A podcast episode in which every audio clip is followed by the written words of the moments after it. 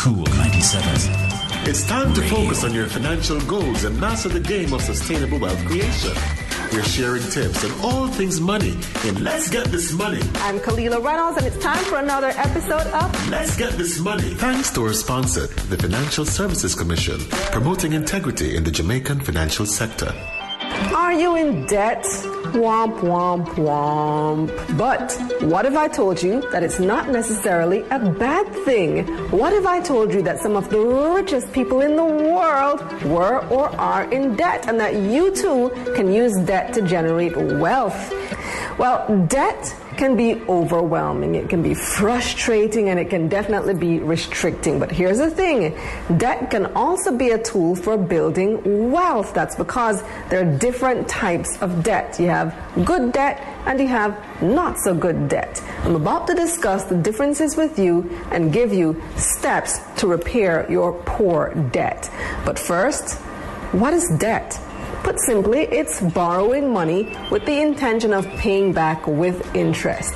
So, how can debt be good, you may ask? Well, when you borrow money that's used to pay for something that has long term value and will increase your net worth or that helps you to generate income, that's what we consider good debt.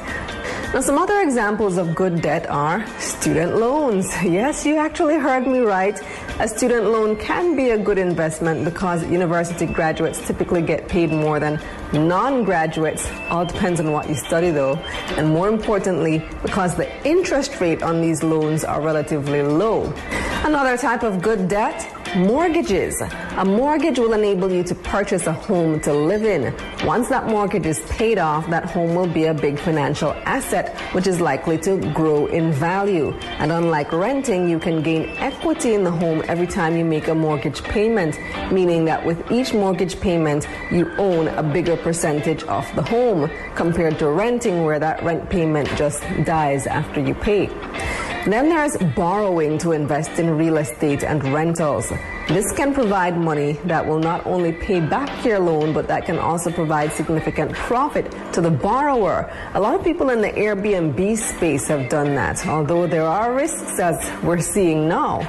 Pre COVID, this was a very lucrative use of debt. Investors would get a mortgage to purchase a luxury apartment, then list the apartment on Airbnb. And because these short term rentals pay much more per night than long term rentals, they'd be able to easily make the mortgage payment each month plus have some profit left over. So the mortgage was basically paying for itself. So these are considered good debt because they can give you a high rate of return and they can even be used to build wealth. Now let's look at poor quality debt or consumptive debt on the other hand. That's borrowing money to spend on things that won't produce income and that won't grow in value.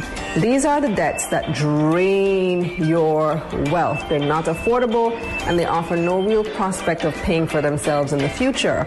This form of debt is one stage above bad debt, which are loans that enter into default and are not collectible. Now, some examples of consumptive debt are luxury holidays that you can't afford with cash. To avoid this type of debt, just consider saving up for that big vacation or traveling within your means. Now, credit cards are also considered poor quality or consumptive debt because of their high interest rates. In fact, I want you to take a wild guess what the average credit card rate is in Jamaica 40%. Yep, you heard right. So, how do you repair your debt? First, stop borrowing. Avoid adding to your debt because it can continue to grow until it's completely unmanageable. Secondly, evaluate your current debt. Make a list organizing all your bills, summing up the total cost. Next, make a payment plan for the sum of all your bills. Set a goal for each month and a goal for when you plan to completely clear that debt. Fourthly, reduce your expenses. Getting out of debt will take sacrifice and this will require cutting back on unnecessary expenses to meet your debt reduction goals. Now, step five, pay all your bills on time going forward. To reduce your debt, ensure that you keep track of all your small bills that you may have so that they don't accumulate and become unmanageable.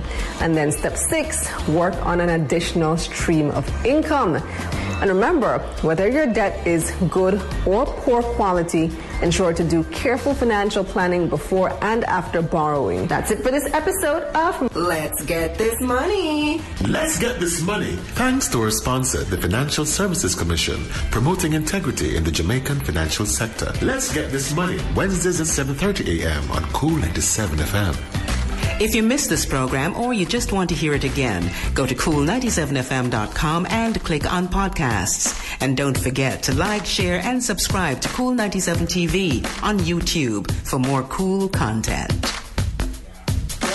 Cool 97 Radio.